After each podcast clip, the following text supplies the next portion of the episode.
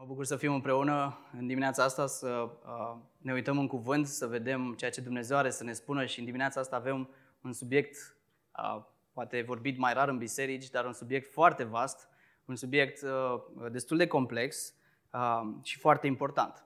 În dimineața asta, da, după cum ați auzit, vom vorbi și vom încerca să răspundem la o altă întrebare crucială pe care unul dintre noi poate o avem, sau ca și creștini ar trebui să o avem. Uh, cum ar trebui să tratezi banii? V-ați spus întrebarea asta, oare? Sigur v-a spus-o. Uh, însă în dimineața asta vom încerca și uh, cu ajutorul lui Dumnezeu uh, ne propunem ca Scriptura să ne aducă la lumină răspunsul la această întrebare. Și după cum ați aflat, sau poate unii ați aflat pentru prima dată, suntem într-o serie de predici, întrebări cruciale, inspirată din o serie de broșuri a fratelui Arsis Prul și vă încurajăm să le citiți, vă încurajăm să plecați duminica după ce ați participat la închinarea comună să downloadați cartea și să, să o citiți. Este de mare ajutor, se dimentează mai bine ceea ce predicăm noi aici și de ce nu să faceți următorul pas, să puneți în practică. Și ceea ce am să vă spun în dimineața asta sunt niște lucruri pe care și pentru mine sunt la început, sunt pentru prima dată. Sunt lucruri pe care le-am descoperit și eu în timp ce mă pregăteam pentru acest mesaj. Nu sunt un expert aici, uh, am și o nevoie la fel de mult ca și voi să înțeleg uh, care e faza cu administrarea banilor, uh, ce are Biblia de spus cu privire la asta și mă rog ca Duhul Sfânt să lucreze atât în viața mea cât și în viața fiecăruia dintre voi um, și să ne ajute să putem să fim în acord cu ceea ce Scriptura spune. Și ne vom uita astăzi la multe versete biblice, am încercat să le aduc afișate pe ecran. Uh, vă încurajez să vă luați un note, să vi le notați, să faceți o poză. Uh, sunt multe informații, după cum spuneam, este un subiect destul de vast, uh, însă avem nevoie să, să fim atenți, avem nevoie să încercăm să, să începem să înțelegem care e faza din mai multe puncte de vedere. Și din punct de vedere cultural cât și educativ, trebuie să recunoaștem că ducem o mare lipsă de educație financiară, atât în familiile noastre, atât în uh, școli unde am fost. Eu când am fost la școală nu se preda niciodată nimic despre bani. Uh, nu știu dacă acum s-a schimbat ceva. Uh, părinții noștri, părinții mei niciodată nu ne-au învățat ceva despre bani uh, sau cum să fim uh, economi, cum să fim atenți la uh, toate cele și nici în biserici. Subiectul a fost lăsat de obicei pe tușă uh, sau abordat doar atunci când uh, era o nevoie, când uh, trebuia să se facă vreo chemare de dărnicie sau Uh, doar în direcția dărniciei.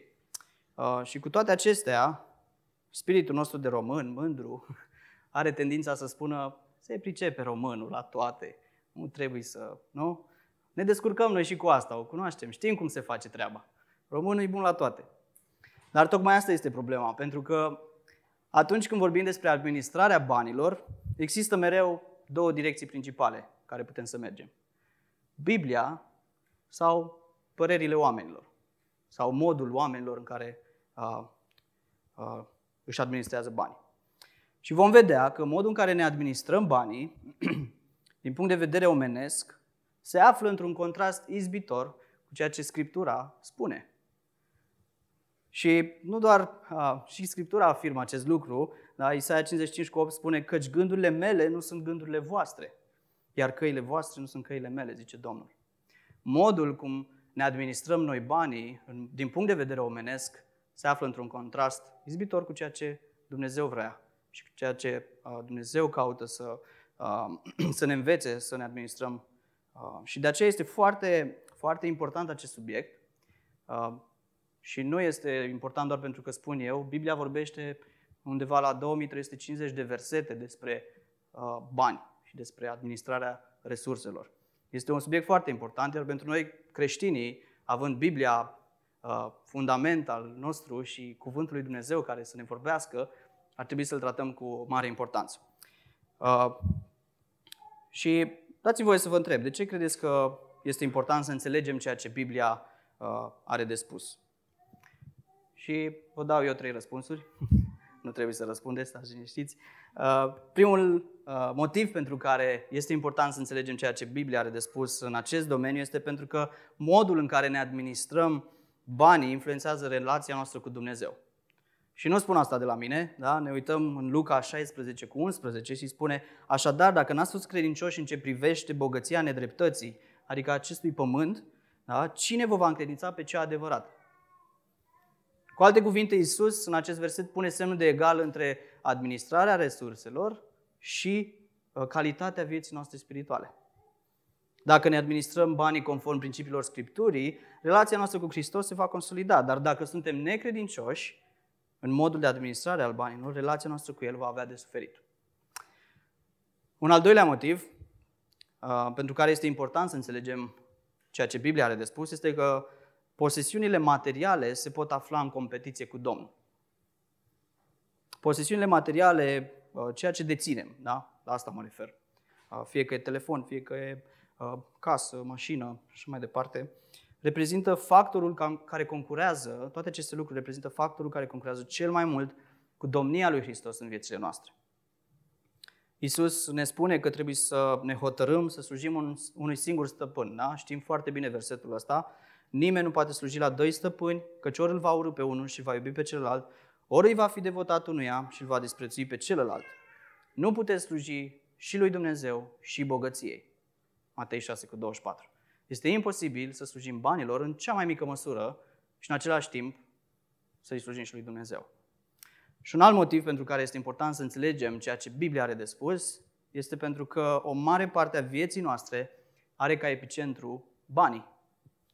Și să fim serioși, doar dacă ne gândim în ultima săptămână din viața noastră, uh, procentul din timp, din resurse pe care l-am dat uh, câștigării banilor, da, cheltuirea banilor, deciziilor referitoare la cheltuirea lor și economisirea, poate, și investirea lor, da?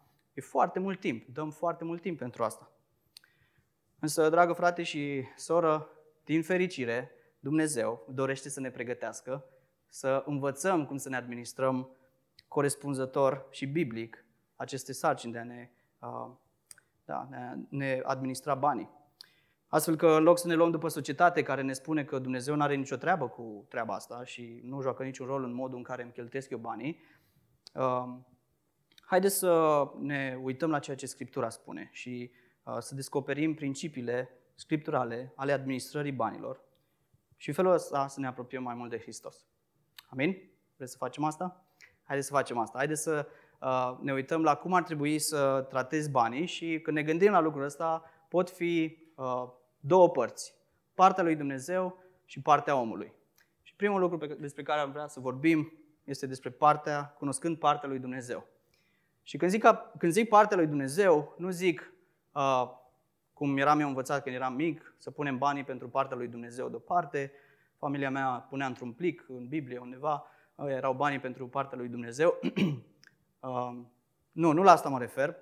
Nu mă refer la cei bani pe care îi punem deoparte pentru Dumnezeu, ci uh, confuzia existentă în privința administrării banilor provine tocmai din neînțelegerea acestui aspect. Partea lui Dumnezeu reprezintă temelia atitudinii de mulțumire cu ceea ce avem. Este așa de important să înțelegem lucrul ăsta. Atitudinea de mulțumire în viața noastră merge mână-mână cu modul în care ne raportăm la bani.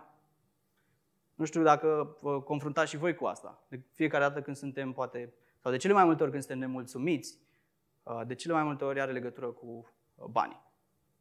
Dumnezeu se prezintă pe sine însuși, în Scriptură, sub mai mult de 250 de nume, iar numele care definește cel mai bine partea lui Dumnezeu este numele de stăpân. Da? Și înțelegerea acestui aspect poate că este cel mai important lucru în toată această discuție. Înțelegerea administrării banilor uh, este un lucru important deoarece concepția noastră despre Dumnezeu determină modul de viață. Modul în care îl văd pe Dumnezeu, modul în care îl înțeleg pe Dumnezeu, determină modul cum trăiesc, modul cum uh, mi administrez banii. De unde spun asta? Ne uităm în Biblie, știm uh, aceste povești foarte bine. Da? Iov a fost capabil să se închine înaintea lui Dumnezeu, chiar și după ce și-a pierdut toți copiii, toate posesiunile. Da? El îl cunoștea pe Domnul și știa că El este stăpânul tuturor lucrurilor pe care le poseda. Și în felul ăsta, el putea să se închine lui Dumnezeu, cunoscându-L pe El. Moise a procedat similar când a renunțat la toată faima Egiptului, tot renumele, toată bogăția de acolo, da? și a fost dispus să sufere împreună cu poporul lui Dumnezeu. Atât Iov cât și Moise au putut să facă asta tocmai pentru că i-au acceptat Domnului rolul acesta de stăpân și au înțeles lucrul ăsta, că Domnul este stăpânul. Haideți să ne uităm la partea lui Dumnezeu în trei domenii vitale. Și în primul domeniu, proprietatea. Biblia afirmă clar că Dumnezeu este singurul proprietar al tuturor lucrurilor. Da? Psalmul 24 cu 1. Al Domnului este pământul cu tot ce este pe el, lumea și locuitorii ei. Leviticul 25 cu 23 spune, pământul să nu fie vândut pe veci, pentru că țara este a mea, iar voi este străini și peregrini înaintea mea. Hagai 2 cu 8, al meu este argintul, al meu este aurul, zice Domnul oștirilor. Psalmul 50 cu 10 spune că ale mele sunt toate vietățile pădurii și vitele de pe mie de dealuri. Domnul este creatorul tuturor lucrurilor. El este stăpânul. Și El nu și-a transferat niciodată dreptul de proprietate creațiunii sale. El nu ne-a spus, gata, semnezi un contract de vânzare-cumpărare între Dumnezeu și om și de aici înainte tu ești proprietarul a tot ceea ce eu am creat. Nu. Și mai mult decât atât, citim în, 1 Coloseni, în Coloseni 1 cu 17 că toate se țin în El. Chiar în acest moment, Domnul ține în existență, în modul cel mai literal, toate lucrurile prin puterea Lui. Și este foarte important, amin, este foarte important să recunoaștem proprietatea lui Dumnezeu în procesul în care îi vor, vom permite lui Dumnezeu tot mai mult să devină stăpânul peste tot ceea ce deținem noi. E un proces. Și dacă vrem să fim cu adevărat urmașii lui Hristos, trebuie să recunoaștem că tot ceea ce avem, chiar și moneda aia de 50 de bani pe care o lăsăm în căruciorul de la cumpărături, că ne elene să mai ducem căruciorul și să luăm moneda zicând 50 de bani, na, ce poate fi. Sau moneda pe care, peste care trecem cu piciorul, că nu știu cât de mult ne mai aplecăm după ea pe jos. Da? Chiar și uh,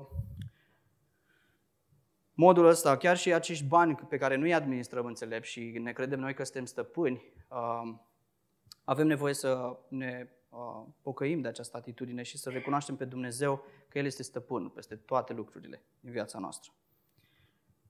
Spune, Luca, spune Iisus în Luca 14 cu 33, oricine care nu se leapă de, de tot ce are, nu poate fi ucenicul meu. Oricine care nu se leapă de, de tot. Și aici nu mă refer să îți dai toți banii și să nu mai ai niciun ban să fii sărac lipit pământului. Nu, e vorba de atitudinea inimii. Oricine nu mă lasă să fiu stăpân peste orice domeniu al vieții lui, nu poate fi ucenicul meu. Și uitați de ce este important să recunoaștem că proprietatea este a lui Dumnezeu. Larry Barkett a afirmat, atunci când recunoaștem dreptul de proprietate a lui Dumnezeu, toate hotărârile legate de cheltuirea banilor devin hotărâri spirituale. Hm. Nu mai punem întrebarea, Doamne, ce vrei să fac cu banii mei? Și întrebarea este reformulată și spun, Doamne, ce vrei să fac cu banii tăi? Dragă frate și dragă soră, orice decizie pe care o luăm, atunci când recunoaștem că Dumnezeu este proprietar, este proprietarul tuturor posesiunilor noastre, banilor noștri, orice decizie, fie că e de cheltuială, fie că e de investire, de economie și așa mai departe, este o decizie spirituală. Are o greutate spirituală. Și nu putem trata cu indiferență, nu putem uh, să ne uităm la că atunci când cheltui sunt banii mei și fac ce vreau. Domnul să ne ajute să ne pocăim de lucrul ăsta uh, și să putem să învățăm cum acest aspect poate deveni o realitate în viețile noastre zi de zi. Și el poate deveni doar prin Duhul Sfânt pe care îl pune în viețile noastre, pentru că suntem copii ai Lui. Evanghelia este cea care ne dă această motivație și ne învață să luăm Biblia ca instrument, să luăm Biblia ca uh, cuvântul lui Dumnezeu care să ne vorbească și să ne învețe cum să ne administrăm banii. Avem nevoie de asta. Un al doilea uh, domeniu este care trebuie să recunoaștem partea lui Dumnezeu este controlul. În Cronici, 1 Cronici 29, cu, de la 11 până la 12, spune, ale tale sunt, Doamne, mărimea, mărirea, puterea, măreția, supremația și maestatea, căci tot ce este în cerul și pe pământ este al tău. A ta, Doamne, este stăpânirea și tu te înalți ca suveran peste toate. Bogăția și slava vin dinaintea ta, tu stăpânești peste toate. În mâna ta este puterea și tăria. Mâna ta poate să înalțe și să întărească pe oricine. Psalmul 135 cu 6 ar fi, Domnul face tot ce îi place, atât în ceruri cât și pe pământ, atât pe mări cât și în toate adâncurile. Chiar împăratul Nebucadnețar declară în Daniel 4 Când s-au împlinit zilele, eu, Nebucanețar, mi-am ridicat ochii spre cer și mi-am recăpătat judecata. L-am binecuvântat pe cel prea înalt, l-am lăudat și l-am slăvit pe veci, pe cel veșnic viu. Stăpânirea lui este o stăpânire veșnică, iar împărăția lui dăinuie din generație în generație. Toți locuitorii pământului sunt considerați ca un nimic. El face ce vrea cu oștirea cerurilor și cu locuitorii pământului. Nu există nimeni care să-i dea peste mână, să lovească și să-i zică ce ai făcut. Și Domnul controlează chiar și cele mai dificile situații din viața noastră, pentru că știm, citim în Isaia 45, uh, pentru ca oamenii să cunoască de la răsăritul soarelui și până la apus că nu există un altul în afară de mine. Eu sunt Domnul, nu este altul. Eu întocmez lumina și crez întunericul. Eu fac pacea și crez dezastru. Eu, Domnul, fac toate acestea. Domnul este în controlul tuturor situațiilor din viețile noastre. Domnul este în controlul situații grele financiare, poate prin care treci în perioada asta.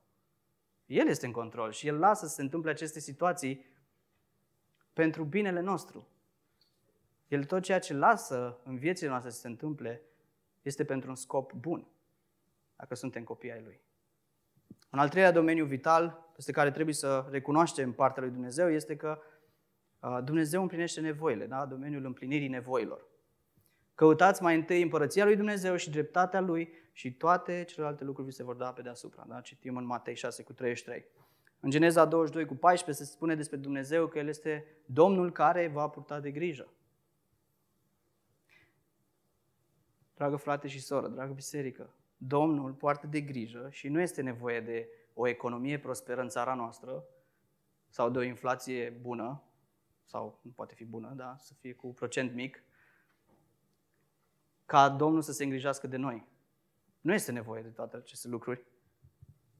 Nu este nevoie de uh, să nu fim într-o criză ca Dumnezeu să ne poarte de grijă. El ne poartă de grijă oricând. De unde știm asta? Ne uităm în Biblie, vedem că El a purtat de grijă poporului său în pustiu și le-a dat mană timp de 40 de ani. A purtat de grijă într-un deșert, unde n-ai fi zis că ai fi putut să mănânci ceva de acolo.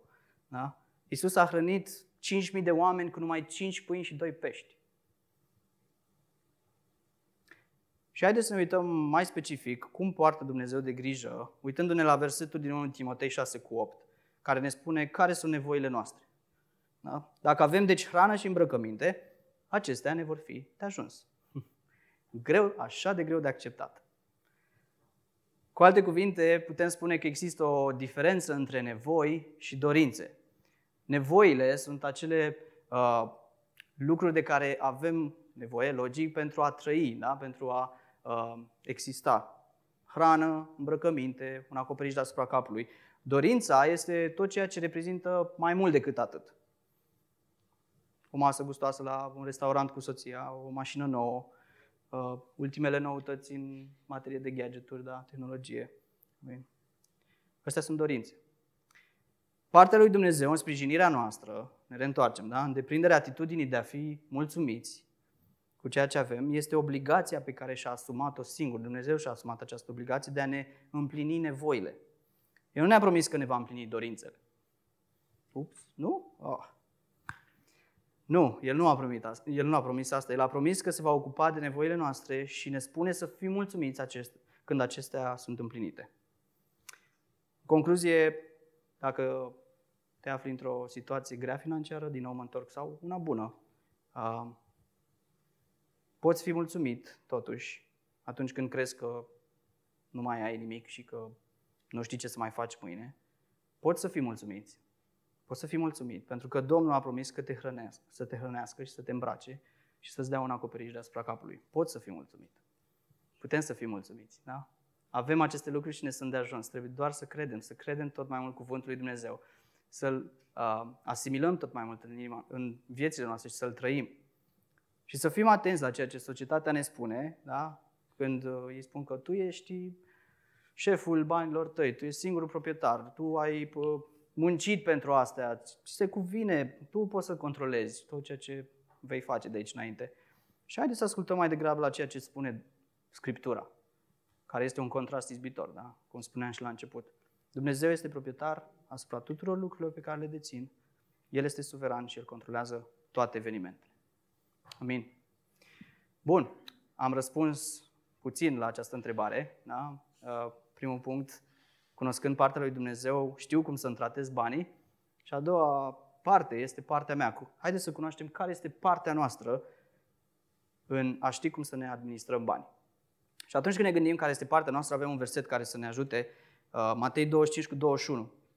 Stăpânul lui a zis, bine sclav bun și credincios, ai fost credincios peste puține lucruri, te voi pune responsabil peste multe, intră în bucuria stăpânului tău.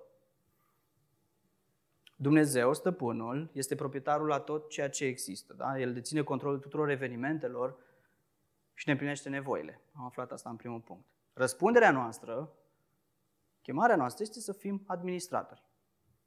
Ce înseamnă să fim administratori? Cuvântul administrator sau ispravnic din Biblie, uh, dacă avem traducerea Cornilescu, poate fi tradus prin două cuvinte. Manager sau manager, nu știu cum zicem fiecare, și ne place mult cuvântul ăsta de manager, da? Manager și supraveghetor. Poziția de ispravnic are o responsabilitate în Scriptură. Ispravnicul reprezintă autoritatea supremă după cea a stăpânului și poartă toată răspunderea pentru posesiunile stăpânului și pentru afacerile casei. Da? Asta este administratorul. Și știm, îl vedem pe Iosif, da? lui s-a dat să administreze toată casa lui Potifar da? și toate resursele. Și el a știut, a fost înțelept, a știut să economisească, să se pregătească pentru anii de secetă. Da? El a fost pus administrator și așa ne pune și pe noi Dumnezeu să fim administratori peste ceea ce El a creat. De unde știm, ne uităm în Psalmul 8 cu 6. L-ai pus să stăpânească peste lucrările mâinilor tale. I-ai pus totul sub picioare. Singura responsabilitate a omului este să fie credincios cu sarcina pe care ni s-a dat. De unde știm asta? 1 Corinteni 4 cu 2. În rest, ce se cere de administratori, la noi, toți, este ca fiecare să fie găsit credincios. Și haideți să înțelegem despre ce înseamnă acest, cum să fiu credincios. Haideți să ne uităm și să ne propunem să înțelegem câteva aspecte ale credincioșiei. Dumnezeu ne cheamă să fim credincioși cu resursele noastre. Datoria noastră este să fim credincioși în administrarea a 100% din tot ceea ce avem. Nu doar acel procent pe care îl punem departe de, pentru dărnicie. Și din nefericire, din nou spun, multe biserici își învață membrii să-și administreze doar acele procente spre dărnicie, da? din veniturile lor. Cu toate că acest lucru este important, evident, dar din cauza insistenței doar în direcția asta, creștinilor li s-a permis să-și administreze celelalte procente, da? de unii singuri și din perspectiva lumii. Nu din perspectiva lui Dumnezeu. Și are o implicație foarte mare, pentru că dacă nu știm cum să ne administrăm banii din perspectiva uh, biblică, uh, suntem predispuși la a face decizii cu un impact mare și uh, decizii greșite, care duc la consecințe dureroase. Multe cupluri au discuții interminabile pe subiectul banilor, multe cupluri divorțează din subiectul acesta al banilor, plecând cu, de la discuțiile astea de aici. Multe familii și neamuri nu mai, de, nu mai sunt familii, nu mai suntem neamuri atunci când vorbim despre moștenire și despre banii pe care ne-a lăsat bunicul sau bunica. Da? De atunci nu mai suntem frați. Trebuie fiecare să-și ia partea. De ce? Pentru că nu cunoaștem și nu vrem să acceptăm ceea ce Biblia ne spune. De ce nu vrem să facem asta? Din nou, Biblia ne ajută. Osea 4 cu 6 spune că poporul meu pierde din lipsă de cunoștință. Și ignorarea sau neaplicarea principiilor financiare cauzează deseori probleme financiare. Domnul să ne ajute să lucrăm la acest aspect. Și următorul aspect la care Dumnezeu le cheamă să lucrăm este să fim credincioși indiferent de cât de mult avem. Aspectul subliniat de Scriptură este administrarea conștiincioasă a ceea ce ne-a încredințat. Nu spune că ni se va încredința mult sau puțin. Da? Administrator credincios este responsabil, indiferent dacă are mult sau dacă are puțin. Scopul nu este să am Scopul este să-mi administrez bine ceea ce am. Și pilda talanților exemplifică acest adevăr. Căci va fi ca atunci când un om, urmând să plece într-o călătorie și a chemat sclavii și le-a încredințat averile lui, unul i-a dat cinci, altul i-a doi, iar altul i-a unu. Fiecare după puterea lui. Da? Când stăpânul s-a întors, el i-a considerat responsabil pe slujitorii săi de administrarea conștiincioasă, că de-aia le-a dat în administrare ceva. Uh, și stăpânul a lăudat pe cel care primise cinci talanți. Stăpânul lui a zis, bine sclav bun și credincios, ai fost credincios peste puține lucruri, te voi pune responsabil peste multe, intră în bucuria stăpânului tău. Și este interesant și faptul că uh, uh, slujitorul care a primit doi talanți a primit și el o recompensă egală în măsură cu cea pe care a primit-o cel cu cinci talanți. Da? Citim mai departe în text. Ideea este că chemarea noastră este să fim credincioși cu ceea ce ni se dă. Indiferent că sunt cinci, indiferent că sunt doi talanți, indiferent că avem mult sau că avem puțin, chemarea este să fim credincioși și să urmăm ceea ce Biblia ne spune, ceea ce Hristos ne spune și ne învață. Așa cum a afirmat cineva, nu este important ce aș face dacă aș privi un milion de euro, ci este important ce aș face cu cei 10 lei pe care îi am. Da? Cum ne raportăm la cei 10 lei pe care îi avem? Ne dorim să avem milioane de euro, dar nu știm să ne administrăm cei 10 lei din buzunar. Un alt aspect al credincioșiei este că Dumnezeu ne cheamă să fim credincioși în lucrurile mici. În Luca 16 cu 10 citim, cine este credincios în lucru cel mai mic este credincios și în cel mai mare și cine este nedrept în cel mai mic este nedrept și în cel mare. Așa că, cum poți afla dacă fiul tău uh, va avea grijă de mașina pe care o vei cumpăra când va crește? Uite-te cum are grijă de bicicleta pe care o are acum. Da? Cum putem vedea dacă uh, un angajat al nostru este dispus să, uh, să vândă produsele firmei unei firme mari, unei companii mari? Uite-te cum se comportă cu un client mic. Uh, cum putem să știm dacă uh, suntem noi la rândul nostru responsabili de ceea ce ni se încredințează, nu știu, cineva uh, vine și ne dă un obiect care nu are atât de multă valoare, dar avem nevoie de el, să zicem un patent. Da? Nu găsim patent în casă, cerem la vecinul. Sunt atent cum îl folosesc ca să îl dau înapoi cum l-am primit, chiar dacă este un lucru mic. Sau, bă, e asta că e un patent, îl folosim. Este foarte important cum uh, suntem sau dacă suntem credincioși față de lucrurile mici. Uh, lucrurile mici sunt lucruri mici, a spus misionarul și omul de stat Houston Taylor, dar a fi credincios în lucrurile mici este un lucru mare. Dumnezeu să ne ajute să putem să fim credincioși și în lucrurile mici pe care le primim. Amin. Un alt aspect al credincioșiei este că Dumnezeu ne cheamă să fim credincioși cu posesiunile altora. Ups! Stai frate, cum? Păi haideți să ne uităm. În Luca 16 cu 12 și dacă n-ați fost credincioși în lucrul altuia, cine vă va da ce este al vostru? Credincioșia față de posesiunile altora determină într-o anumită măsură cât de mult ni se va încredința. Și acest principiu este de, mult, de multe ori trecut cu vederea. Și aș vrea să vă întreb și să mă întreb și pe mine. Ești neglijent față de consumabilele din biroul angajatorului tău? Da? Câte pixuri luăm, câte foi, scriem cu litere mari, să, așa, avem, are firma bani. Da? Nu ne stresăm în direcția asta, nu? Risipești curentul când stai la un hotel? Auci? Da? Încercăm să găsim metode, să vedem cum putem să lăsăm cartela acolo, să avem aer condiționat când ne întoarcem. Da? Nu, nu se poate. Hotelierii au găsit variantă să facă asta. Dar trebuie să fim atenți chiar și cu lucrurile astea. Ești atent când pleci de la locația bisericii, te uiți în urmă, vezi dacă a rămas un bec aprins, un aer de, uh, un aparat de aer condiționat pornit? Sau zici, lasă că sunt diaconii, se ocupă ei sau... Da. E Alex Preda pe care îl vezi tot timpul pe aici, se ocupă el, le stinge. Suntem chemați să fim credincioși chiar și peste lucrurile altora. Chiar și peste lucruri care nu ne aparțin. Și sunt convins că unii nu au primit mult pentru că s-au dovedit necredincioși față de posesiunile altora.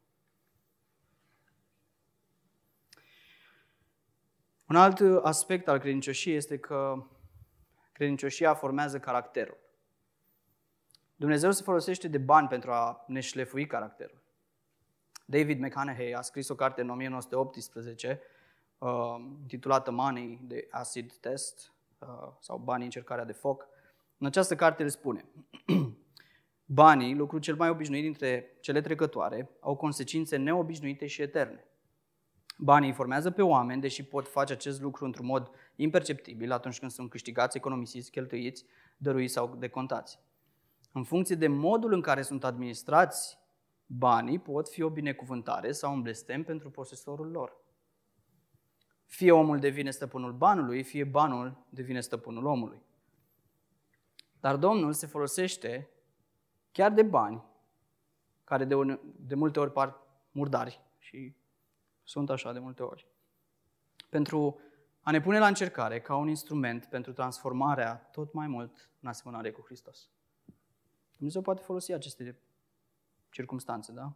Concluzia este evidentă. Dacă ne administrăm banii într-un mod conștiincios, într-un mod credincios, uh, caracterul nostru se consolidează. Suntem necredincioși, caracterul nostru se distruge.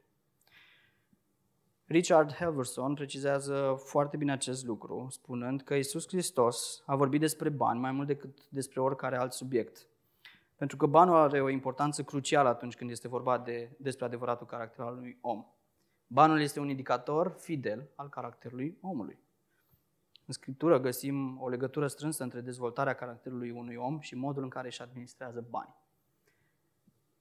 Câți dintre voi vi s-a întâmplat să vorbiți cu oameni, să încercați să întrebați, ei, ce mai faci? Și din, nu știu, imediat sare la un subiect de bani sau de carieră sau de uite ce aș mai vrea sau uite ce mi-am luat sau uite uh, cum am ajuns să cumpăr chestia asta sau uite cum am ajuns să investesc în cripto sau uite cum și așa mai departe.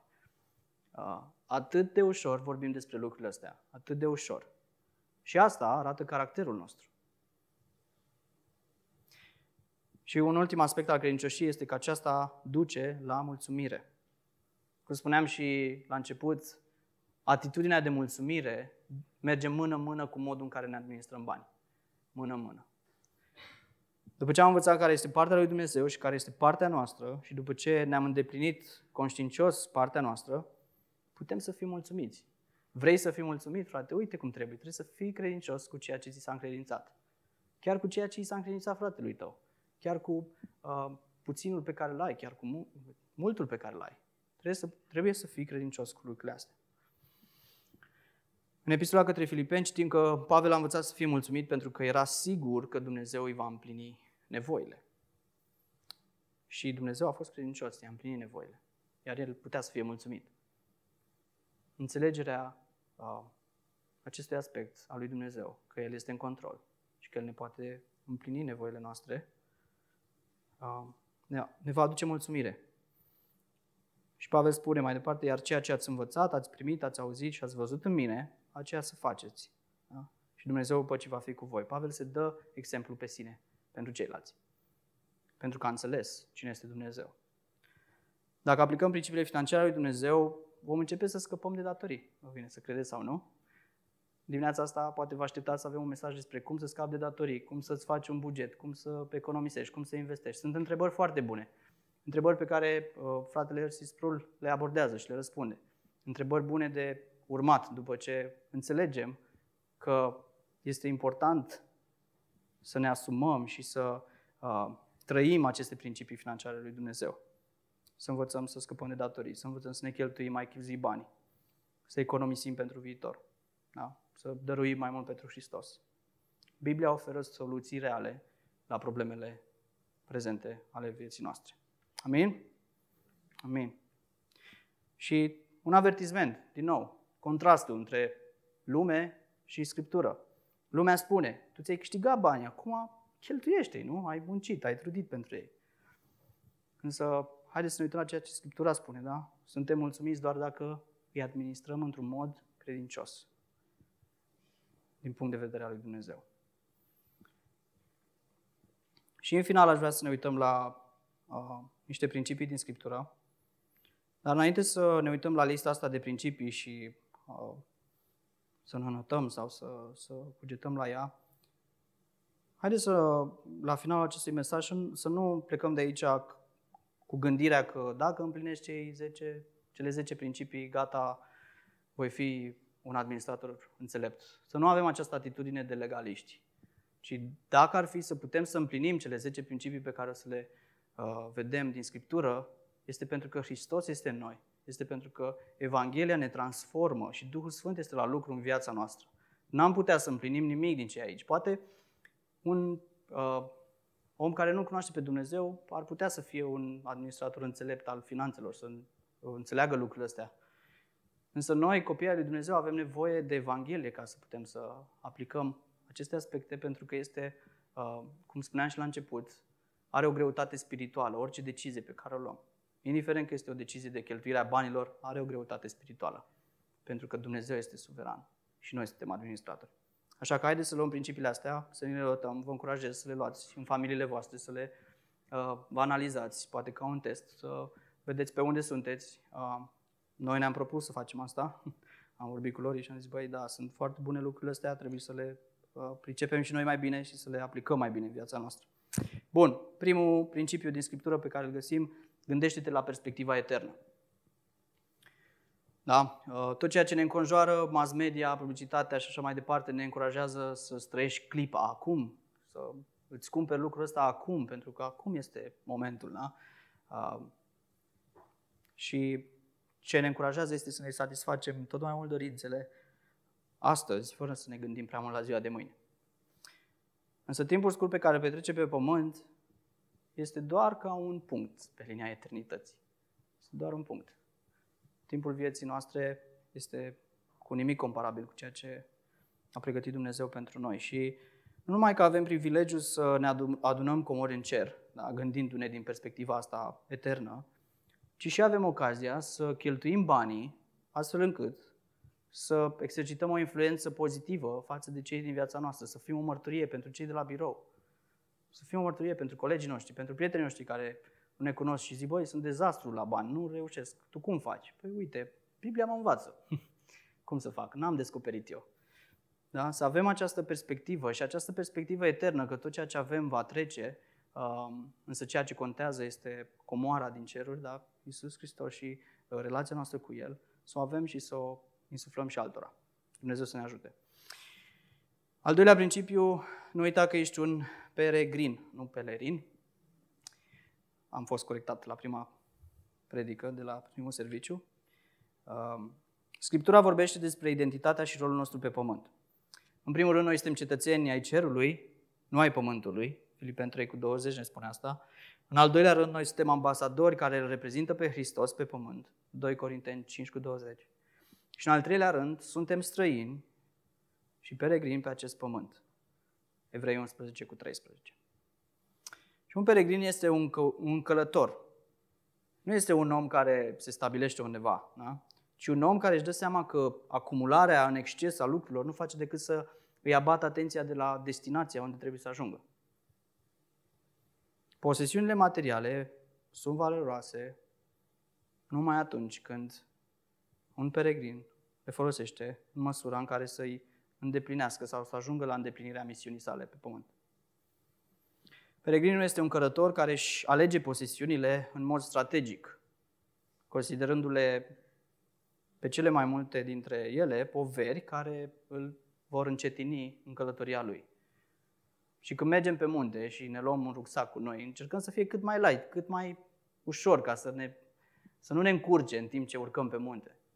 Cam asta este și ideea în viața aceasta. Suntem un călător care uh, trece prin această lume și încurajarea este să nu ne concentrăm atât de mult în a aduna cât mai multe lucruri pe acest pământ. Și este un principiu care, pentru mine, uh, eu trebuie să-l învăț foarte bine și soția mea știe bine că am tendința să adun foarte multe lucruri în casă, da? am tricouri încă din liceu, uh, dulapul e plin de tricouri și am tricouri în care nu mai încap, dar le țin că îi zic soției că o să slăbesc eu și o să vezi că intru în ele.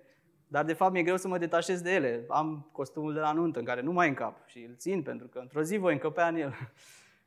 Dar poate va fi rost de molie și nu va mai fi oricum bun de purtat. Uh, am tendința aceasta, să adun cât mai multe lucruri. Uh, să trebuie să mă pocăiesc de asta. Trebuie să lucrez și să uh, fiu înțelept, să adun acele lucruri care chiar contează și care chiar mă ajută să ajung la scopul meu. Da? Să ajung uh, până la destinație. Și desigur că mulți dintre noi ne stabilim, da, cu ghilimele de rigoare, undeva în sens temporar, trăind în case, avem case, da, având atenție să avem casele mobilate și utilate, avem grijă să ne dezvoltăm afaceri, dacă avem... Nu este nimic rău în aceste lucruri, nu mă înțelegeți greșit, dar trebuie să menținem această atitudine de detașare a noastră ca și călători pe acest pământ. Trebuie să avem grijă să nu ne legăm inima de ele. Noi nu suntem de aici, noi nu aparținem acestui uh, pământ, noi aparținem cerului și toate aceste lucruri vor arde. Haideți să strângem numai acele posesiuni care ne vor ajuta să uh, îndeplinim chemarea lui Dumnezeu pentru viața noastră. Amin? Amin. Al treilea principiu, faceți efortul de a aduce o viață simplă. Fiecare posesiune va solicita din timpul, atenția și de multe ori din banii noștri pentru a o treține. Prea multe posesiuni sau posesiuni pe care nu ar trebui să le avem ne pot cere prea mult timp, energie și bani. Și astfel, relațiile noastre cu Domnul și cu ceilalți oameni vor avea de suferit. De unde am luat acest principiu? Ne uităm în 1 Tesaloniceni 4 cu 11. Pavel spune, străduiți-vă să trăiți liniștiți, să vă vedeți de ale voastre și să lucrați cu mâinile voastre, așa cum v-am poruncit, ca să umblați cuvincios față de cei din afară și să nu aveți nevoie de nimic. Domnul să ne ajute să trăim o viață simplă și să facem asta pentru că vrem să investim în relația noastră cu Dumnezeu și în relațiile noastre de ucenicie cu ceilalți oameni. Nu pentru că credem în minimalist sau eu știu ce alt concept. Un alt principiu și, uh, de fapt, e un avertisment, să nu uităm că ne aflăm în război. Și nu mă refer la război din Ucraina, dar care este o ilustrație destul de clară a ceea ce urmează să spun. Pavel îi spune lui Timotei, ia parte la suferință împreună cu mine, ca un bun soldat al lui Hristos, Iisus. Nimeni care slujește ca soldat nu se încurcă cu treburile vieții, ca astfel să placă celui ce strânge o armată. 2 Timotei 2, de la 3 la 4. Ideea e că în timpul războiului oamenii schimbă radical stilul de viață. Și am văzut asta. Am văzut cu ochii noștri. Oameni care pleacă din țările lor, care nu se mai gândesc la, uh, nu știu, într-un an îmi propuneam să-mi iau credit imobiliar, să-mi iau casă, știi? Ești într-un război, îți schimbi radical stilul de viață, te gândești în alt fel.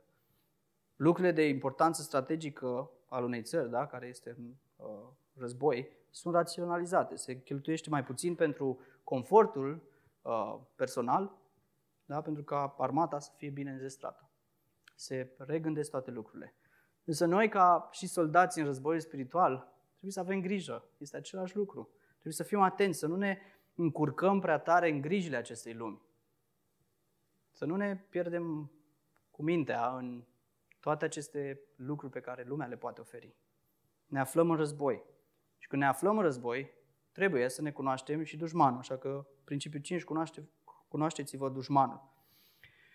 Căci noi nu luptăm împotriva cărnii și a sângelui, ci împotriva conducerilor, împotriva autorităților, împotriva puterilor acestui veac, întunecat, împotriva duhurilor răutății din locurile cerești. Efeseni 6 cu 12. Și în război se folosesc armele cele mai eficiente, da? Știm asta. Uh, însă în războiul acesta spiritual, misiunea diavolului, și haideți să fim atenți, misiunea diavolului este să ne, este să ne abată de la slujirea lui Hristos. Asta este ceea ce diavolul își propune, dușmanul nostru. El și-o duce la îndeplinire în cele mai multe cazuri, ispitindu-ne să slujim banilor și posesiunilor.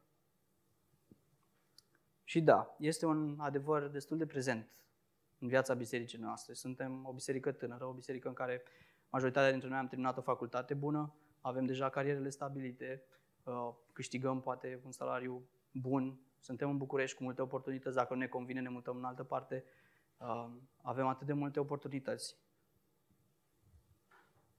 Însă trebuie să dăm foarte mare atenție că pe măsură ce ne adâncim tot mai mult în aceste oportunități, dușmanul se va folosi de ele. Satana se va folosi de ele și va face orice va sta în putință să ne ia atenția de la slujirea lui Dumnezeu. Să ne dea oricât de bună părea acea poziție în compania respectivă pe care o tânjim așa de mult și ne dăm toată energia și ne pregătim, facem cursuri, el va crea astfel de oportunități tocmai ca să ne defocalizeze de cele mai multe ori de la a-i sluji lui Dumnezeu și de la a avea o relație cu Dumnezeu. Vom fi justificați să zicem, păi mâine vreau să mă trezesc de la șase ca să încep să citesc cursul înainte de muncă, că nu mai am timp când în altă parte să fac. De ce? Pentru ce? Ca să ai o poziție mai înaltă, ca să câștigi mai mult? Nu ți-e suficient ceea ce ai? Și fraților, nu mă înțelegeți găsi. Nu spun că nu e bine să ai, nu spun că nu e bine să dobândești posesiuni. Ceea ce spun este că trebuie să avem mare grijă ca mergând în această direcție, de a avea tot mai mult, inima noastră să nu devină tot mai vulnerabilă și tot mai prinsă de aceste lucruri, să ne fie foarte greu. Și atunci când ni se va întâmpla să nu mai avem unul din lucrurile alea, trebuie să ne uităm cum reacționăm. Să continuăm să ne investim viețile în a-L cunoaște pe Hristos, în a, să, ne, să transpirăm, să căutăm, nu știu, oportunități de a îl sluji mai mult pe Hristos. Pentru că asta este ceea ce contează mai mult și în final asta va conta. Nu străduința noastră pentru a avea un trai bun, excelent. Dumnezeu să ne ajute să lucrăm în direcția asta, să, să nu ajungem să slujim banilor, pentru că iubirea de bani este un păcat respectabil de oameni. Oamenii vor veni și ne vor felicita. Bravo, ai câștigat al 13-lea salariu, prima de nu știu câte zeci de mii de euro sau eu știu ce altceva. Bravo, ai crescut în grad. Da, este, un, este o capcană, totuși. Este capcana succesului financiar de care uh, suntem cu toții vulnerabili. De aceea trebuie să ne examinăm în rugăciune relația față de Hristos și relația față de bani. Bun. Al șaselea principiu, cheltuiți într-un mod plăcut lui Dumnezeu. Toate deciziile, cum spuneam, au un impact uh, spiritual în viața noastră, au o greutate spirituală. Așa că toate deciziile în privința cumpărării, uh, oricărui lucru, trebuie supuse Domnului prin rugăciune. Pentru că, din nou, trebuie să ne reamintim că tot ceea ce avem este de la Domnul și de aceea trebuie să cheltuim banii într-un mod plăcut Lui. Nu pentru scopuri egoiste. Căutarea îndrumării lui Dumnezeu în privința cheltuirii banilor nu înseamnă că, da, nu vom face niciodată o cheltuire pentru un concediu, pentru o cină romantică, pentru alte lucruri pe care le mai aminteam. Nu înseamnă asta. Uh, recreația, activitățile de relaxare potrivite sunt și ele uneori nevoi da? de a ne odihni, de a ne uh, recrea.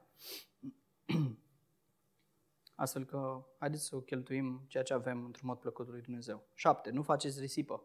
Și mai ales acum, în perioada în care, pe care, da, în care, prin care trecem. Da? o perioadă de criză energetică, de prețuri ridicate și așa mai departe. Uh, trebuie să avem grijă să nu facem risipă. Și de unde știm asta? Luca 16, de la 1 la 2, ne spune un om bogat avea un administrator care a fost acuzat că îi risipește averea. El i-a chemat și i-a zis. A chemat și i-a zis. Ce înseamnă lucrul acesta pe care l-au despre tine? Dă socoteală de administrație ta, pentru că nu mai poți fi administrator. Frate și soră, haideți să ne examinăm bine. Cheltuim banii în mod atent și calculat sau avem de obi- obiceiul de a face risipă? Eu am acest obicei. Vă mărturisesc, chiar am acest obicei. Uh, știm de el, încercăm să ne punem bine uh, lucrurile cap la cap, uh, să încercăm să nu mai facem atât, atât de multă risipă. Al optulea principiu, nu vă comparați cu alții. Unii se compară cu alți oameni pentru a justifica faptul că au cheltuieli mai mari decât ar trebui. Mulți au suferit din punct de vedere financiar pentru că au încercat, dar n-au reușit să ajungă la fel ca familia X. Da? Dacă Dumnezeu v-a binecuvântat, dacă Dumnezeu v-a făcut bogați, stilul vostru de viață trebuie să fie întemeiat pe convingerea că Domnul dorește să aveți un anume standard de viață care să nu fie dictat în mod necesar de maximul pe care îl puteți obține. Nu arăta oamenilor că am și pot și mai mult. Stai să-ți arăt. Nu. Stilul nostru de viață, standardul nostru de viață ar trebui să-L onoreze pe Dumnezeu și să venim cu atitudine de mulțumire, să-i mulțumim și să venim cu atitudine de uh, cerere înaintea lui Dumnezeu. Doamne, ajută-ne să administrăm ceea ce ne-ai dat. E mult. Cui se dă mult, îi se cere mult. Un alt verset. Da? Să fim atenți. Avem o responsabilitate mare. Un alt uh, principiu, de fapt, este un gând pe care cu siguranță îl avem cu toții. Dacă aș avea mai mult... am avut toți gândul ăsta, sunt convins, și am crezut poate că vom face lucruri mult mai importante pentru Dumnezeu dacă vom avea nu știu ce poziție sau nu știu ce uh, venit ridicat. Însă, folosirea noastră de către Hristos în lucruri semnificative ale vieții nu are nicio legătură cu poziția pe care o avem, cu banii pe care îi avem. Dumnezeu poate să facă lucruri semnificative în viața noastră fără niciun lucru de genul ăsta, fără nicio posesiune, fără nicio poziție. Amin? Ea are de a face cu voința de a-i permite lui Hristos să devină Domnul vieții noastre în cele mai mici detalii. Cu asta are de a face. Cu asta trebuie să ne străduim, să-L căutăm pe Hristos, să-L facem pe Hristos Domn peste toate domeniile și peste toate aspectele vieții noastre, mai ales în domeniul financiar. Ultimul principiu, nu vă asemănați lumii acesteia. De fapt, Pavel spune în Romani 12 cu 2, nu vă conformați acestui veac, este același lucru. Și este mult de muncă aici, pentru că trăim în București. Și nu dau vina pe București, dar este un context în care, cum am mai spus, există atât de multe oportunități de a ne îmbogăți, dar uh, suntem și atât de uh, expuși la informații, la reclame, la uh, sisteme de manipulare, uh, al căror scop este să ne determine să cheltuim cât mai mult. Da? Nu știu, de exemplu, reclamele pentru mașini niciodată nu o să fie de genul uh, cumpără mașina asta că e un mijloc de transport ieftin. Bine, astăzi nu prea mai e, da. Sunt alte lucruri. Dar uh, nu or să fie niciodată așa reclamele, ci mai degrabă să spună cumpără mașina asta pentru că o să ai o imagine bună. Da. O să îți crească atractivitatea. Însă, indiferent de uh, lucrul despre care vorbim, uh, știm că ceea ce lumea ne învață este în contrast cu ceea ce Scriptura ne învață uh, și avem nevoie să înțelegem tot mai mult ceea ce Dumnezeu are de spus în domeniul ăsta și Dumnezeu ne cere să facem ca și copii ai Lui. Și uh, vreau să un citat în final.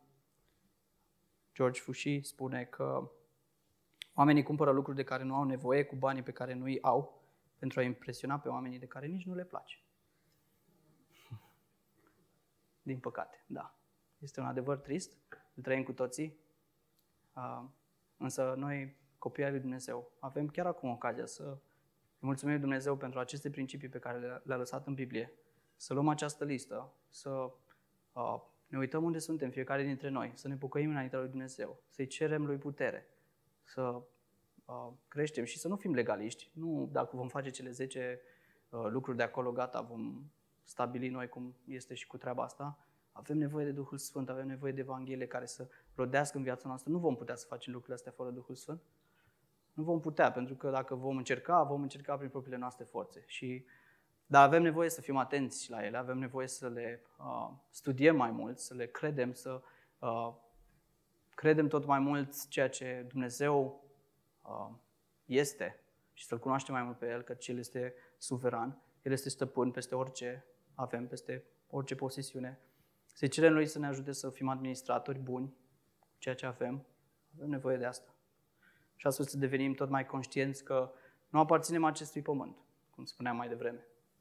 Tot ceea ce vedem da, va arde, se va distruge. Însă noi aparținem cerului și speranța noastră nu este cât de mult, mulți bani avem în cont sau ce investiții avem și cum e piața sau eu știu ce alte lucruri, ci speranța noastră este în Hristos, care este o comoară cu mult mai de preț decât orice ne poate oferi lumea asta.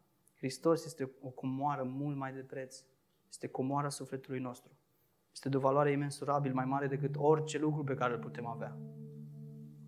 Haideți, frate și surori, haideți să ne ridicăm picioare, haideți să ne rugăm, să-i cerem lui Dumnezeu să ne transforme viețile tot mai mult, să-i mulțumim pentru cuvântul lui, care e atât de specific și care ne vorbește. Haideți să ne rugăm. Doamne Tată, venim înaintea Ta și venim să-ți mulțumim pentru bunătatea pe care ți-o arăți față de noi. Pentru bunătatea pe care ți-a arătat-o față de noi pe întreaga viață pe care am, am avut-o până acum. De modul în care te-ai îngrijit de toate nevoile noastre. Chiar și atunci când nu te cunoșteam, tu tot, totuși erai în control și te îngrijeai de noi. Pentru că ne iubești, pentru că uh, ne-ai chemat să fim copii ai tăi. Doamne, îți mulțumim pentru aceste adevăruri pe care le-ai lăsat în Scripturi. Doamne, te rugăm să uh, ne ajuți să luăm aceste adevăruri, să uh, mergem în rugăciune, să ne analizăm relația cu Tine, să ne pocăim dacă de multe ori, dacă sau ori de câte ori te-am dat la o parte pentru eu știu, orice ambiție egoistă pe care am avut-o, orice ambiție de a avea mai mult. Și, Doamne, am făcut asta. Te rugăm să ne ierți, Doamne, te rugăm să ne ajuți ca, a, începând, Doamne, de astăzi, să ne propunem să devenim tot mai buni administratori și tot mai credincioși ai lucrurilor pe care Tu ne le-ai dat. Amin. Și știm că nu putem să facem asta decât cunoscându-L tot mai mult pe Hristos, cunoscându-L tot mai mult pe Dumnezeu, cunoscându-L tot mai mult pe Tine, Doamne, cunoscând faptul că Tu ești stăpân peste orice, faptul că Tu ești în control, Tu ești suveran, indiferent ce se întâmplă în viața mea. Cunoscând toate aceste lucruri, voi uh, și avem credință, Doamne, că vom îndrăgosti tot mai mult de Tine, pentru că Te cunoaștem pe Tine, Doamne, și gustăm tot mai mult din ceea ce Tu ești. Și Tu ne ești suficient și, Doamne, ajută-ne să descoperim tot mai mult această comoară care este în Hristos, comoara sufletului nostru, care i-a început la Calvar, cu acea jertfă pe cruce. A început cu Hristos care și-a dat viața pentru noi și care ne-a făcut moștenitori ai cerului. Este extraordinar. Bogățiile pe care le vom avea acolo vor fi imense, nu se vor compara. Dar cea mai mare bogăție este Hristos, care îl avem de astăzi, de acum. Și îți mulțumim pentru Hristos, îți mulțumim pentru ceea ce ai făcut pentru noi. Te rugăm, Doamne, ajută-ne să ne bucăim tot mai mult, să te descoperim tot mai mult, să ne încredem tot mai mult